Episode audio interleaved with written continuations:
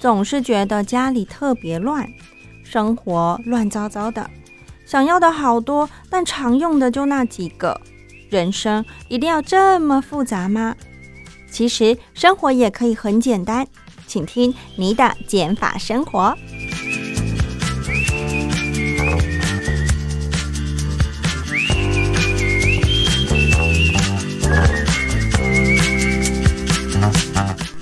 OK， 那我们今天这一集呢是要来聊关于，你知道吗，从鞋底的磨损就可以看我们每个人的健康状况哦。那今天的来宾呢是一样之前来过才女养成记的玲玲、呃、物理治疗师，要来跟我们分享到底要如何从我们的鞋底来看我们的健康问题。首先一样先欢迎玲玲。玲玲你好。 Hello 大家好，我是玲玲物理治疗师。好，那玲玲可不可以赶快帮我们这个稍微诊断一下这听众朋友们呢也赶快可以从、呃、家里拿出你最常穿的鞋，应该是吧、嗯、对，就是看你的鞋底啊，呃，来根据玲玲的这个分享，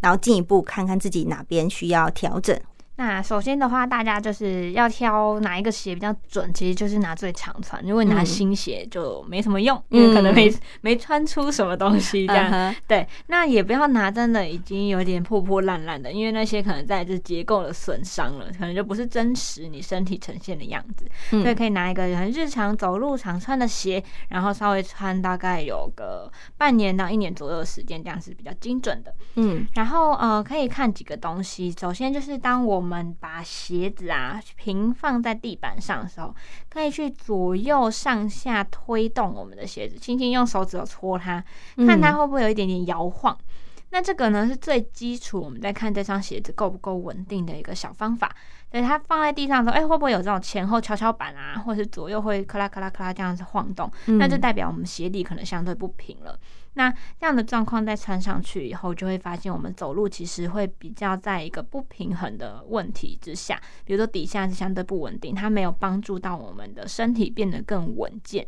因为其实嗯，为什么会延伸出我们要穿鞋这个东西，其实是很有趣。其实一来当然是保护我们的脚，地上有钉子啊或是有什么的时候，我们可以避免脚受伤。二来其实它会增加我们足底的稳定性，所以它的足面一定会比我们脚稍微大一点点嘛，那这样子的话就会增加我们足底踩地的一个稳定。但是当然说当我们穿上鞋子以后啊，其实不见得都只有好处，其实还是有一些些被牺牲掉的事情。比如说我们的脚底的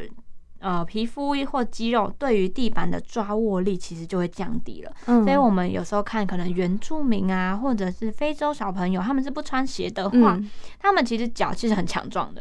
所以他们可以上山下海都不穿鞋、哦、但他们可以跑得很快，或是就是脚的对上下坡甚至是左右倾斜，这种他们都可以呃动得非常灵活、嗯、对，那这个可能是长期穿鞋子的我们做不太到的事情、嗯、因为足底的肌肉啊或者是对于就是不同表面上的承受能力其实是会因为有鞋子而下降。那呃同时我们在看鞋子这个东西的时候，我们可以最简单的来看就是左右两边它的磨损有没有差异，因为左右两边一旦有明显的差别，比如说，哎，右边磨外面比较多，左边磨左边，呃，另外另外一面比较多的话，就可能代表我们身体是有歪斜或者是重心不太对称的可能性的。嗯，那这个我们就要去研究说，哎，身体到底哪里是不对称的？有可能跟我们的长短脚有关，或者甚至是脊椎侧弯，长期没有发现，又或者是我们其实很喜欢站三七步，那这种是生活习惯或动作习惯上的差别。那这些是呃，在左右。右两边如果有不对称可以去看的。还有就是呃，一般来说其实大家就很想说啊，正常鞋子不是都会磨损吗？嗯，那怎样才叫做正常的磨损？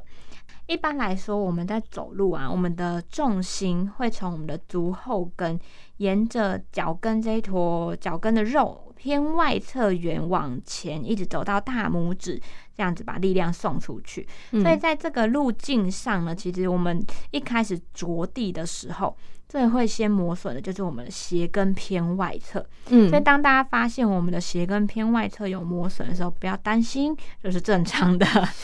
顺便检查一下自己，对对对，顺便看一下、嗯、对。但是如果有一种状况都是外侧，但是两边的外侧磨损程度不一，这个就要左右有差了，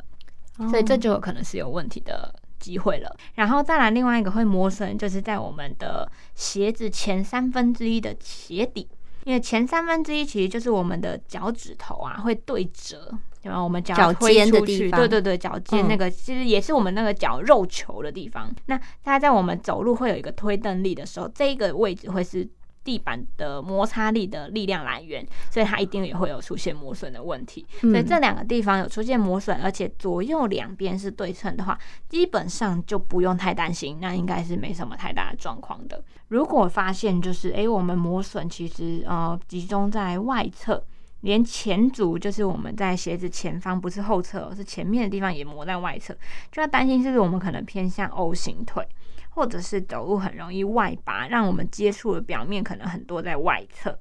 那这个呢，我们就可以去呃，真的要去做全身性还有下肢的生物力学上的分析，去找到现在可能的问题来源啦。那其他包含如果变成内侧，那就是相对是内拔，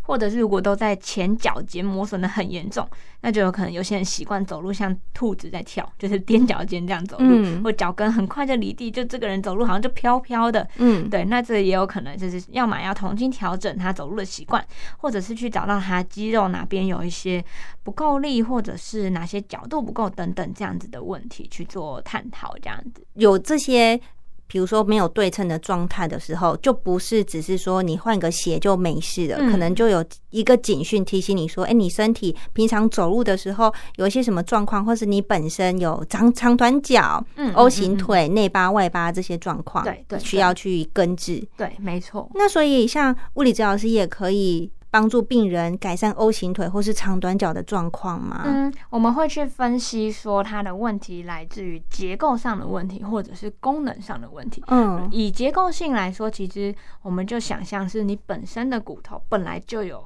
硬性的差别，比如说我的大腿是四十公分好了，可是你硬生生另外一只大腿就是三十八公分，是有可能的，是有可能的，天生的，对，天生的，对，就是骨骼上结构上的差别。那样子调整上，在物理治疗的领域来说，其实你要直接把它拉长，机会非常的小，嗯、甚至就算开刀都是非常小的改善机会、嗯。但是我们可以做的事情是帮你可能增加像鞋垫这样的辅具。哦，对，那所以你就是把短的那一边稍微做一个补强增长，所以我们把短的那边垫上鞋垫，那就会去弥补比如说像现在这样两公分的差别、嗯、去让身体可以回到比较稳定比较平衡的状况、嗯、对，那是长短脚的部分。那 O 型腿跟 S 型腿的话，其实会涉及到非常多的关节，其实包含到大家可能没想到就是髋关节，髋关节的旋转角度会影响我们、呃、膝盖的角度。髋关节就是我们骨盆骨盆的叉腰的骨头是骨盆嘛，对，再往下走，其实大腿跟我们骨盆交界的地方就是髋关节。哦，这里就是髋关节。对对对、嗯。那很多可能老人家或者是换人工髋关节，就是换在这边、嗯，因为这边也是老人家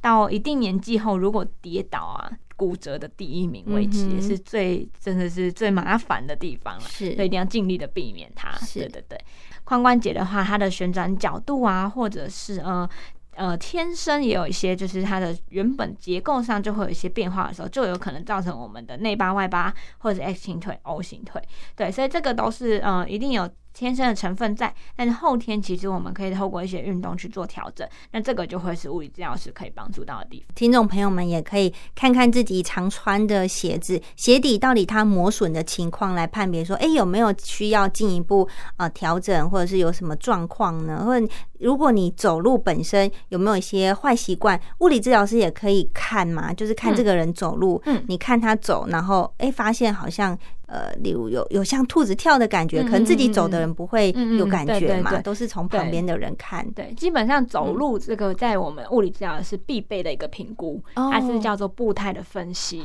嗯。对，那我们会从下往上，包含从脚踝、膝盖，然后骨盆。还有身体上半身的躯干旋转等等会一起看进去，那会比较左右两边、嗯、然后我们会知道正确有效率的走法是怎么样，那去跟你现在呈现出来的样子去做比较跟分析，来帮你找到你的问题。那李宁可以简单的说明就是正确的走路方式到底要怎么走吗？嗯、其实正确来说，我们假设第一步好了，我们走出去其实着地第一个瞬间其实是我们的脚跟、嗯，有些人可能呃，脚跟对不习惯，或者是不知道自己在走怎么走的时候，就是会整只脚踩下去，会有很大的蹦这样的声音。嗯，或者有些人甚至会变踮脚尖走路。对，那这样完全就是相对没效率，因为会让他的小腿变得很紧绷，哦、会负担很大，有时候就可能常常抽筋。这也是为什么穿高跟鞋会很辛苦，嗯、对，因为它是一直把你摆在。踮着脚走路的感觉，对，嗯、那踮脚走路其实就还是要这样子在沉，呃，这样子踩脚跟在往前的时候，其实对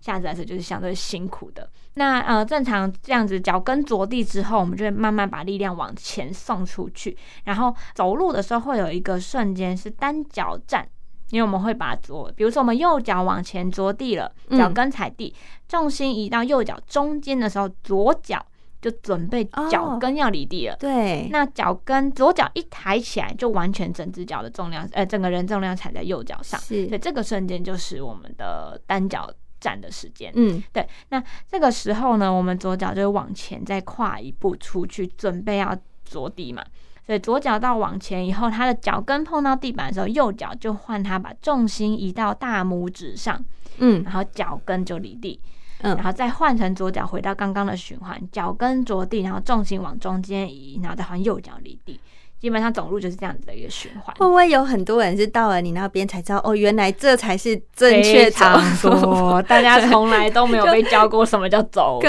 可能走了都快走一辈子了，现在才知道什么叫做走路。而且最常见，其实有些人可能是受伤后，嗯、我们会去调整他走路，他才说哇，走路要教哦。他说走路不就是我每天都在走吗？我说，但是大家可能都是走错。哦天哪！所以效能就会有差，哦、或者是在走路的过程会出现很多很多不同的步态，比如说。呃，会有一个脚跟旋转的这样子的瞬间，会我们叫做吸烟式的步态，就是可能脚跟会有一个扭一下这样的动作，这自己都不会发现的，但那也是错误的，都会是有一些问题的，哦、对，然后或者是膝盖会内旋，真的就是很枝微末节的东西，都是要用就是我们的眼睛去找出来，就有时候我们很像什么叫侦探的感觉，嗯，就这样去枝微末节的找出一些线索，来去找到你身体哪里有问题，这样子。哦，对，太有趣了，蛮好玩的。对啊，對，所以你会请病人就是在你面前走路，我会一直走，一直走，而且要轻松放松，不要思考的状态下走，因为有些人一旦被看就开始乱，就是就盯着，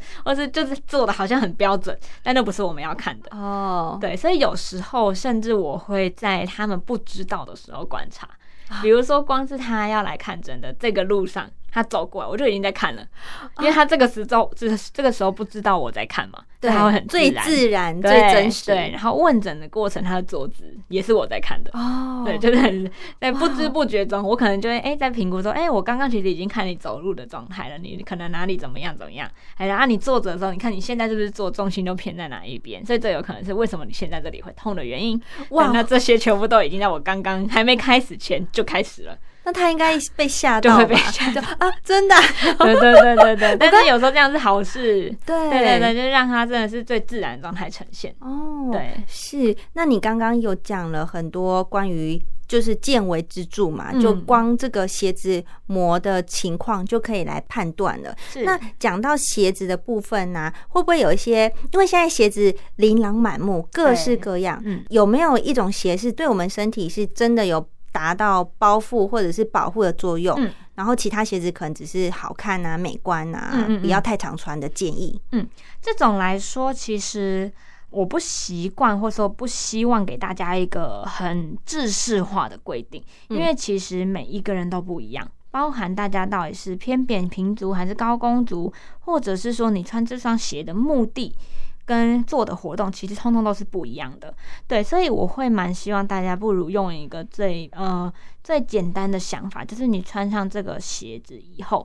你的感受是什么？我觉得这个会是最重要的。嗯，对。那以鞋子来说，我们当然可以提供一些客观的判断方式，包含鞋背要稳固啊，然后楦头，楦头就是我们鞋子前三分之一那个脚趾头的宽度，嗯，那个宽度叫做楦头。那这个宽度够不够宽？会不会太窄，让你的脚趾被挤在一起？嗯，对。然后还有这鞋带有没有绑得够紧，让鞋子可以完全贴合你的脚，还是它会啷啷的在你的鞋子脚上晃来晃去？这些都是可以判断的标准，嗯、或者说给你一个很客观的去 follow 的方式是可以的。但是如果这个东西都符合，但是对你来说穿起来就是不喜欢，就是不舒服的话，那这双鞋还是不适合你。我不会希望你去削足适履这样的概念。嗯嗯就是不要迎合、嗯、说这双鞋子一定就是适合你，因为它什么什么标准都都通通都符合。嗯，对，那这是在选鞋上的一些想法啦。然后还有很多人可能会挑那种超级超级软绵绵，对，那种可以卷起来的，很软的，对对对，头可以塞到尾的那种鞋子，对，不好吗？呃，它有好有坏、嗯，它的好当然是非常贴近你自己的脚型，然后非常柔软、嗯，不会给你负担，也很轻，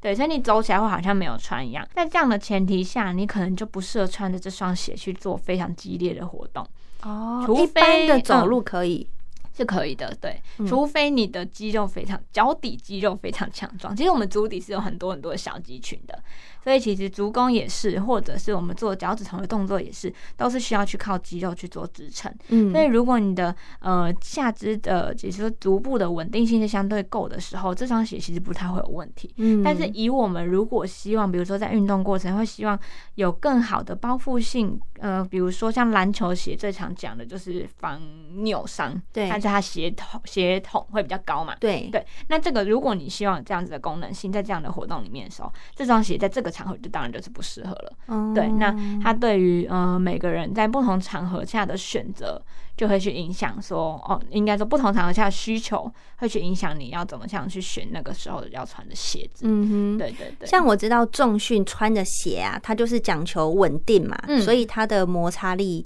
就是它的呃，鞋底就要比较能抗摩擦力的，比较稳的。可是像跑步呢，呃，你就不能穿你要去健身的那种鞋去跑，你可能要穿就是包覆比较好的，就是不同的光运动种类好了，就有不同搭配的鞋子，所以才会什么篮球鞋、羽球鞋、慢跑鞋，各种不一样。对，其实是真的有它的功用所在的，就是迎合说这个运动常用。像光是羽球，它的变换方向性。跟刹车就要很足，因为它是室内， oh. 然后但是你的变换方向是非常多的。那相对于跑步来说，可能马拉松等等，他们就会有不一样的运动方式。对，所以就是不同的嗯运动下会选择不一样的鞋子啊。那像有一些人啊，他可能有扁平足、呃高足弓或者拇指外翻的这种情况的话，他挑鞋是不是就更需要注意了？就不、嗯、不能只求美观。嗯，这倒是，因为不过说扁平足跟高足弓，其实我们也不用特别把它污名化啦。嗯，其实它也很像就是一个身体的特征。嗯，就是哎、欸，你就是呈现这样子的现象。那除非它哎、欸，应该说它会跟一些疼痛。会有相对高度的相关，没错。呃，扁平足的人可能相对呃容易扭伤，因为他的呃脚底的可能本体感觉或者说平衡感会相对比较差一点点。嗯、然后我们在扁平足的状态下，会影响我们膝盖的位置，还有我们髋关节的位置，所以有可能造成膝盖痛。甚至是腰酸背痛等等，这些都是呃确实可能发生的。但是在挑选鞋子的时候，我们可以稍微去做一些些足弓的支撑，会让我们的脚可以去分散掉它的疲劳。嗯，可以可以用透过辅辅助鞋子的辅助方式去做调整，但是也不要说矫枉过正了、啊，因为有些人就是哦，我扁平足，所以我要找一个呃超级超级高的足弓的鞋、嗯，结果自己被鞋子顶到，就穿脚很痛，对对对、嗯，那反而就是呃过头了，嗯，对，所以其实就不见得要调到那么高的程度，所以还是会希望大家以舒服为最高的选择的根据，嗯，对，那当然有一些。好看的鞋子不重用的机会当然比较高，因为就是在好看跟机能上有时候会有一些冲突的选择、嗯、对，那当然说也不见得每一个都不行，也许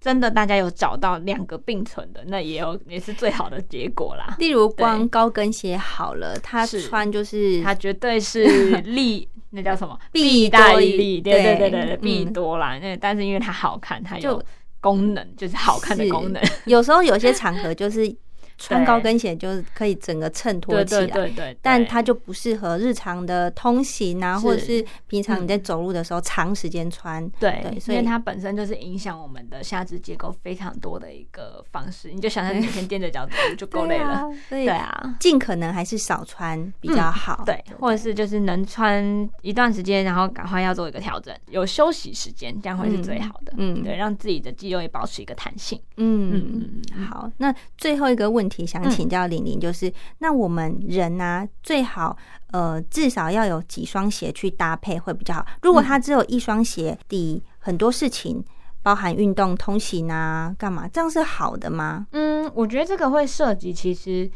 包含鞋子的年限。哦、其实鞋垫会有一些，鞋子会有一些磨损或者是损耗嘛。嗯，那我们在每诶、欸，如果是同一双鞋一直反复的在所有日常活动都穿，嗯，它的磨耗一定会很快。对，所以其实会建议可能多几双去做交替，而且大家通常为了配衣服也好啊，或者为了好看，嗯、其实也会有各式各样的颜色啦，对，或者是不同的款式。所以其实呃，如果粗略来分的话，日常可以准备一到两双。对，至少就是哎、欸，今天没特别要干嘛，就是通勤啊、上班啊或者聚会而已。嗯、那可能就是穿日常的，那可能一两双就做交替替换。对，那如果特殊运动的习惯或爱好，就再准备一双符合运动的。嗯、对，那再来就是可能是特殊场合，比如说皮鞋，男生的皮鞋，嗯、那女生的高跟鞋等等，就、嗯、这几个就是必备准备好的这些鞋款，就可以先准备起来这样子。而且就交替穿，不要交替穿，不要穿到可能鞋底整个都磨平了、都破洞了，对，對對對就就没有达到保护